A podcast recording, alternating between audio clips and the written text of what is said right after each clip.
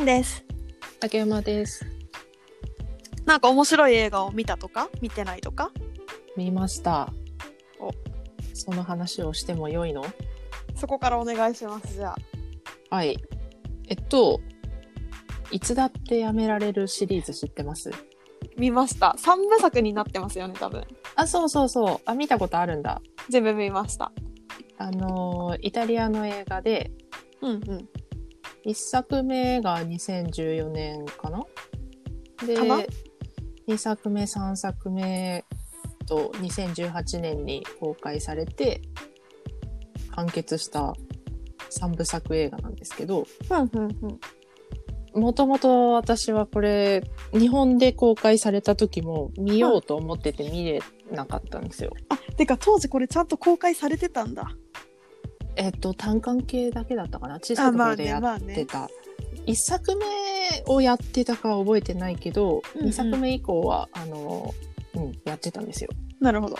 で、まあ、なんで気になってたかって、これ、まあ、主人公が、主人公たちメインのメンバーがみんな、研究者、教授っていうところで、しかもイタリア有数の優秀な教授たちだよね。そうそうそう。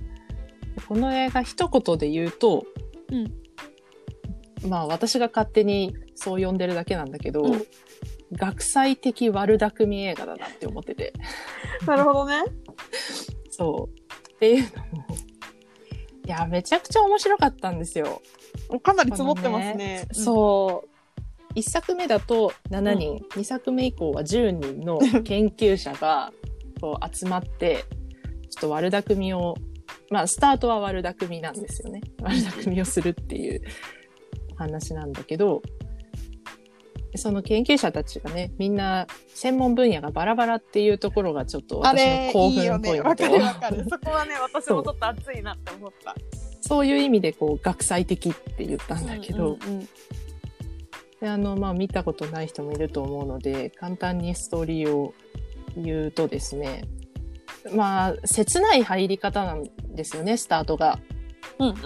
まあ、この集まった教授しかり、その主人公のピエトロ、ピエトロっていう男性が主人公なんだけど、あの大学で研究を続けていくにあたって、やっぱり、あの、まあ、日本でいうところの科研費うんうん。費用が必要なんだけど、その研究費を切られる。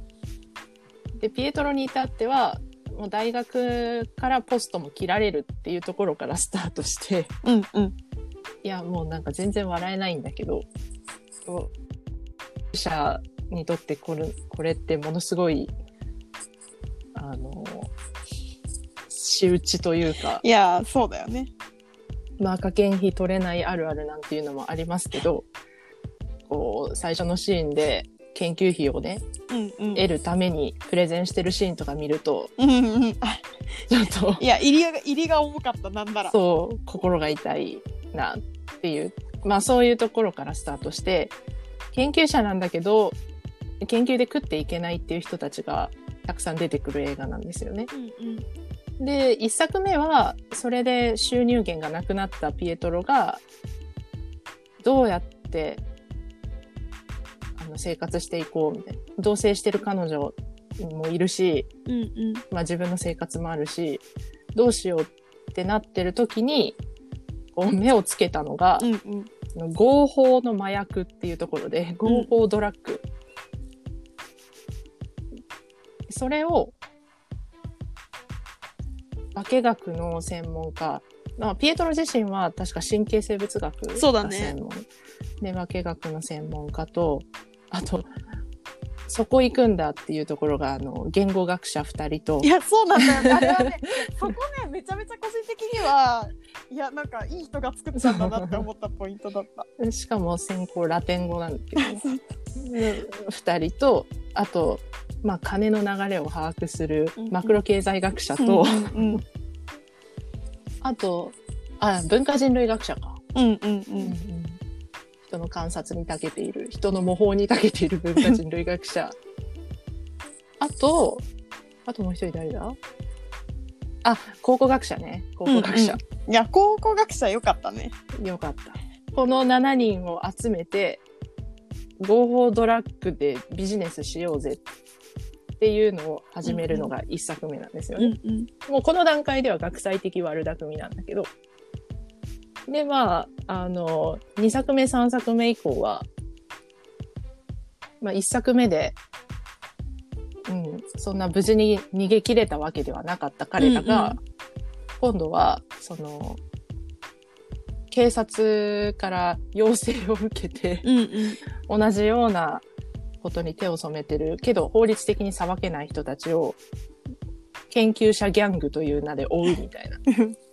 あれもいい設定だなと思った。そうそうそう。っていう風にこう展開していくんだけど、まあ面白いのは、その、いわゆるストーリー的に敵に位置するポジションの人たちも、もともと何かの専門家でっていうところもあって、まあ大学で研究してたとか、あの研究所で研究をしてた人がその研究の場を追われてしまってっていう背景が、まあ、それこそあの主人公グループと同じような境遇の人たちがこう敵対するポジションにもいるっていうのも面白くて、うんうん。だから物語の中にいろんな専門分野の専門家が大量に出現するっていう ところがね、すっごい面白いんですよ。いやよかったね。あのマニアックな感じがねそう。でね、ポイント、さっきからポイントばっかり言ってるけど、この誰も専、あ、言語学者は2人は同じ専門分野なんだけど、だからたまにね、2人だけでラテンで喧嘩始めたりするんだよね。誰もついていけないみたいな。なんだけど、基本的にみんな専門が被ってないっていうのも、あの、私の推しポイントで、うんうんうんなんかね、こう、あ、イタリア人の映画だなって思うのがめちゃくちゃ喋るんですよね、みんな。ああそうだね確かにもう、あの、これは、あるあるでも言われるけど、イタリア人マジ喋るっていう、この口だけじゃなくて手が動くんだよね。うんうんうんうんもう、手もうるさい、口もうるさいみたいな、その7人、2作目以降は10人とかを、こう、主人公のピエトロがこう、まとめていくけど、全然まとまらないっていうのも面白いんだけど、うんうんうんそんな中で、こう、各々が自分の専門のうん。言語で喋り出したりするわけよ。うんうんその言語っていうのはラテン語、イタリア語とかの言語じゃなくて、もう専門用語とか、うんその自分の専門の、こう、切り口で話し出したりして、で、すごいこう、議論にはなるんだけど、それがすごい笑える部分ではあるけど、同時に、こう、誰も、お互いの分野のことを悪く言わないというか、馬鹿にしないっていうところも、すごく、なんだろう、私的には見ていていいなって思ったポイントで、リスペクトまでいかないんだよ。多分あんま関心がないだけだなとは思うんだけど、多分使ってる多分種目が違うからうんうんうん多分結果あれは常に空中戦なんだよね。そうそう。まあ、ただ、なんだろうな、多分野の人とか、それこそ人文系と自然科学系の人間が集まった時に、たまにこう衝突したりとか、私は経験があって、へえ。なんだろう。え、その研究ってマジ何のためにやってんのとか、何の役にも立たんやろみたいな、平たく言うとね、え、何それ研究者間でもそのやりとりあんの？ありますあります。マジあの学問分野って、みたいな。へえ。マウンティングみたいなのがあんの？そうそうそう、マウントの取り合いとかを、まあ、私個人的にそういうのにさらされた経験があったので、うんうんうん。あれだけもう我の強い多分野。野のそれぞれの分野を持った研究者で、しかもその大学院生とかじゃなくてさ、うんもう研究員以上なわけよ。講師以上のポストについてる、まあそれなりにもうずっとやってきた人、研究をやってきたプライドがある人たちが集まって、あれだけこうなんだろう。うん。お互いを馬鹿にせず、レクチャーをたまに聞いたり してる姿っていうのはすごくなんかね、いいなと思って、笑いつつ、こう、安心しながら見たっていうか、なるほどね。っていうのがあって、本当に面白かったんですよね。えー、なるほどね。まあ、あの、話の本筋的にも面白いなって思ううんのは、多分ね、これ、前も少し話したことがあるんだけど、うん。私が科捜研の女が好きっていうところにもつながるなって思うんだけど、うんうん。何かこう問題を解決するとかうんうん。って時に、それぞれが自分の専門知識をこう出してきて、例えばその、まあ、このお話だったらドラッグを作るわけだから、まあ、うんうん。あの、材料が必要なんだよね。うんうん。でもまあその材料って簡単に調達できるものから、まあ、日用品から抽出できる成分もあれば、なかなかないものもあって、うんうん。でそれをどうやって取ってくるか、この場にはないぞって問題に差し掛かった時に、うんうん。例えば解剖、形態学をうんうん。専門としてる人間が、あ、それは、あの、解剖用のね、死体があるんですけど、うんその死体を保存する際の薬剤にその成分が含まれるから、今からちょっとその解剖用の死体から取ってこようとか、うんうんうん。まああるいは乾電池から取ってくるとかさ、なんかそういう、それぞれが持ってる小さい知識の断片をうん。パズルのピースみたいにはめていってうんうん問題を解決していくとか、ちょっとストーリーが展開していくっていうのがめちゃくちゃテンション上がるんだよね。うんうんこう見ていて。そこも好きだったなっていう。こう、無駄遣いするところも好きだし、知識を。うんうん 実際にかいあの活躍するところも好きだしってうんいうので、うんうんいや、胸熱でしたね。いやーあれは良かったねなんか個人的にはうんうん。ブレイキングバット足すオーシャンズイレブン足すコメディ割る3っていう解釈をした、それはちょっとわかるかも。うん。確かにこう、オーシャンズイレブン的要素は、うん、伝わってくる。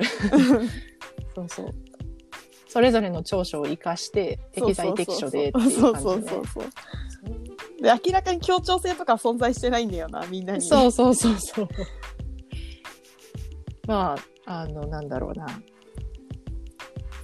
適度な団結と、あそう適度な団結ねあの目 目的によってみんなつながってるだけだからそうそうそう。いやー、いいんですよね。あれは良かったですね考古学者とか、な、その合法ドラッグをうん売りさばくとか、まあ、合あの、一作目ではね。うん。で二作目以降になると、そういう集団を追う立場になってっていう時に、考古学者どうやって活躍するんやろうって 多分イメージできないと思うんだけど、うん。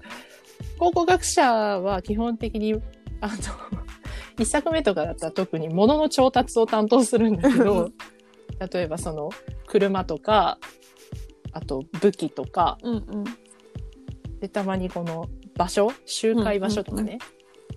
そのね、アプローチの仕方が面白くて、うんうんエルミタージュ美術館にも展示されたことがあるような、考古遺物としての武器を持ってきたりするんだよね。うんうん あとぜ絶対に見つからない場所があるって言って遺跡提案したりね そうそうそう。ここはあの発掘調査中だから、1年間は誰も来ないそうそうそう。それ、あの、日本でもあるんですよ。開発工事をね、するときって、ああはいはいはい。あるね。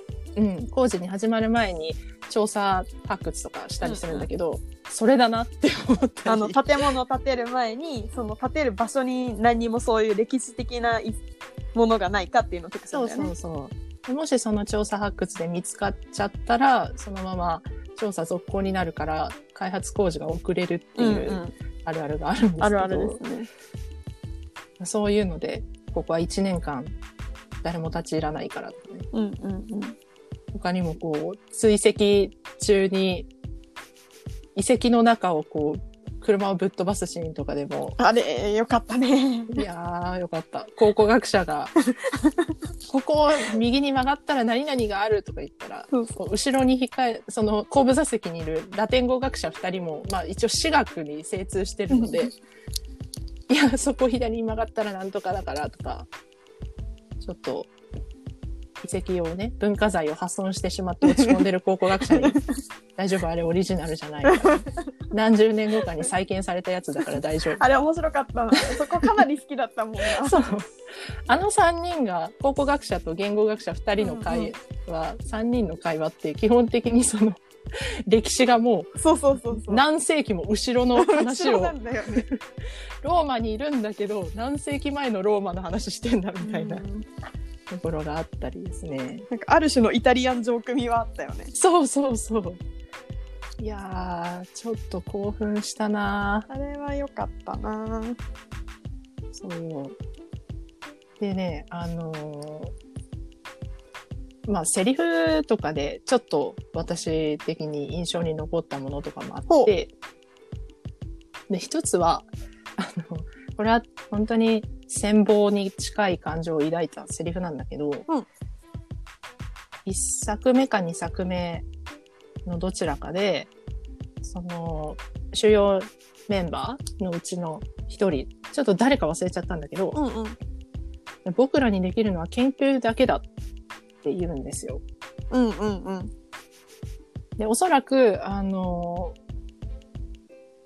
まあ、一作目で、まあ、警察沙汰になって、うん。もうその、自分たちでドラッグを作って売るっていうビジネスから手を引いて、まあ、バラバラになるんだけど、その後に、まあ、同じようなことをしているグループ、犯罪グループ30個をこう潰せ、そのためにちょっと協力してくれっていう要請が警察から来た時に再結成する形になるよね。うんうんで、まあ、メンバーが3名ほどプラスされて10人として再結成して、で、その後もいろいろ一悶着あってとか、そういう時に出てきたセリフだったと記憶してるんですよ。うんうん。その、元の生活にもうこういうギャングを追うとか、ドラッグ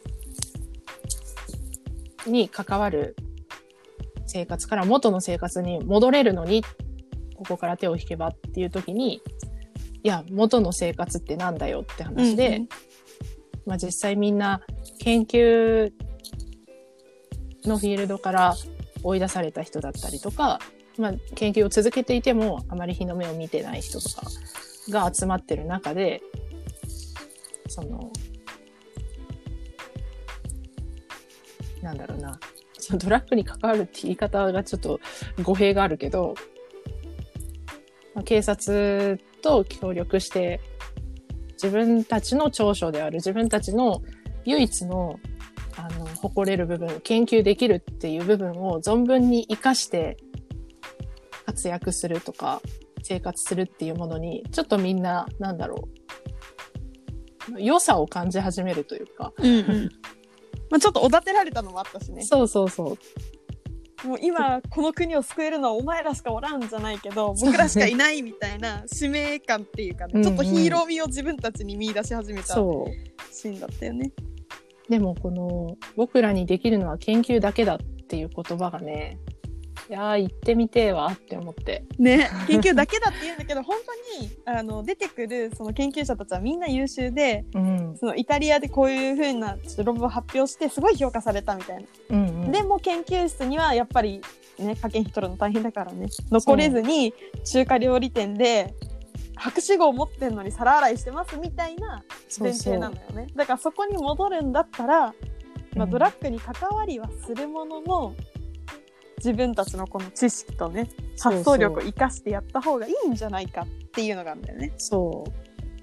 やっぱり、あの、研究者、この映画を見ても、おあの、痛感したけど、改めて。うん研究者として生きるって、割とその、なんだろう。その学術界隈での政治的振る舞いとかが結局その出世とか研究費の獲得に、まあ影響もするわけですよね。生き延びていくってなった時に。まあうまくこう、やっていかないといけないっていう。そういう意味で、そういうところに関して不器用な人たちが集まってるんだよね。ああそうね確かに。あ実力はめちゃくちゃある。けど、その界隈で生きていくっていうことに対して不器用すぎるとか、うまくいかないとか。うんうんうん。で、持て余してるって人がたくさんいたので、その中にね。うんうんだからね、この僕らにできるのは研究だけだって、自分がこう、持ってるものは研究するってことなんだって、はっきり言えるのは、まあそういう背景を考えると切ないんだけど、かっこいいなって。あれかっこよかったねましたね。あともう一つあって。おこれは、あ、その印象的なセリフがね。うんうん。どここ？れは、本当に一番最後。最後？うん。3作目のいっちゃん最後で、うんうん。あの、名前も知らないモブのうん。セリフというか会話なんだけど、うんうん。一番最後に、あの、大学生2人が出てくるんですよ。はいはいはい。で、一番最後？一番最後。うんうんうんで、その大学生試験を控えてて、うんうんうん。いやー、まるまる教授の取ったけど、落とされるかなみたいな話うんうんうん。をしてる二人なんだけど、その二人が最後に、もうあの、全部事件も一見落着して、このメインの10人が大学から去っていくのと、こう、すれ違う形でその二人が大学に入ってくるシーンがあって、うんうん。学生がさ、その一人が、卒業したら僕たち何する？って聞くのよね。うんうんそしたらもう一人が、いや、わかんないわ。でも、何かできるさって答えて、本編が終わるんですよ。うんうんうんうんなんかね、この、でも何かできるさってところに、なんか泣いちゃって。いやーなるほどねその、なんで泣いたかっていうと、うんこれは、あの、自分の体験とか、日本での話になっちゃうけど、うんうん。まあ、大学卒業した後にさ、うんまあ、就職活動したりとか、まあ、大学院卒業後でもそうだけど、うんうん。その在学中に就活するときって、やっぱり大学で何してた、その専門分野でね、専攻何してたとか、何勉強してた、何を研究してたって、まあ、研究職じゃない限り、あまりこう、重要視されないんじゃない？日本で就活すると。まあそうだね。そうだね。それは本当にそう。う、ん。でまあそれは実体験としても思うし実際そういうふうによく言われるし、あもっとこう勉学以外の経験とかがあの 求められたりすることもあるよね。そう。そういう質問を面接でよくされますよみたいなところもありますし、でそんな中であのなんだろう。これだけまあ前世研究でうまくいってない人たちがメインキャラクターだったけど自分が学んできたこと研究してきたことでこの3作ぶっ通しでこれだけなんだろう面白いことをやってうんうん。自分たちが充実した顔して帰っていくようなことを成し遂げていって、まあ、それがその社会的に評価されるかどうかは別なんだけど、うんうんうん。っていうのを見た後にこのまだ学びの途中にいる学生がうんうん。卒業したら何する？でも何かできるさっていうのってなんかいいなと思って。うんうん。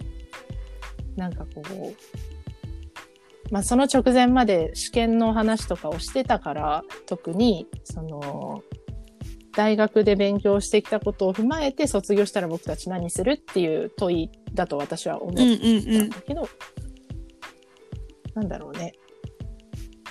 別に無駄でもないし、役に立つとも言ってないけど、それでも、まあ4年間、あ大学で勉強したことを踏まえて、今は具体的に何ができるかわからないけど、でも何かできるよっていうこの、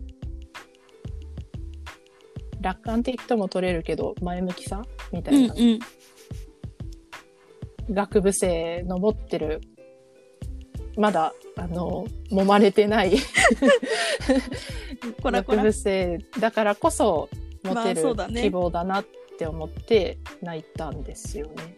あそのなんだろう今の私の言葉は学部生をあのバカにしてるわけじゃなくて逆にこう輝いてるなって思った部分で、いい意味での青さみたいなやつだよね。そうそういや何でもできる今なら何でも選択できるし、その自分が今単位取れるかどうかみたいな目前のもので宿泊してる勉強内容っていうのもこれからきっとあの大人たちみたいに いつどこで役に立つかわからないけど、ね。何かにはつながるだろうなっていうのが、こう 考えが巡って勝手にそのモブ学生の会話にうん泣いちゃうっていううんうんうん。なんかな。いいなって思って。いつどこで何かどうやってつながってくるかわかんないよっていうメッセージ性のすごい強い最後終わり方だったよね。そうなんですよ。まあそういうの好きだからさ。うんうん。うん。点と点を線でつなげるはいはいはい。それはすごい思ったな、あの演出は。うんで、しかも、それをさ、やってるのが、普段はそんなにチヤホヤされないような、そうだね。でも、その自分の専門分野に対しては、ひたむきに打ち込んできた人たちでしょ。うんうん。いや、かっこいいなって。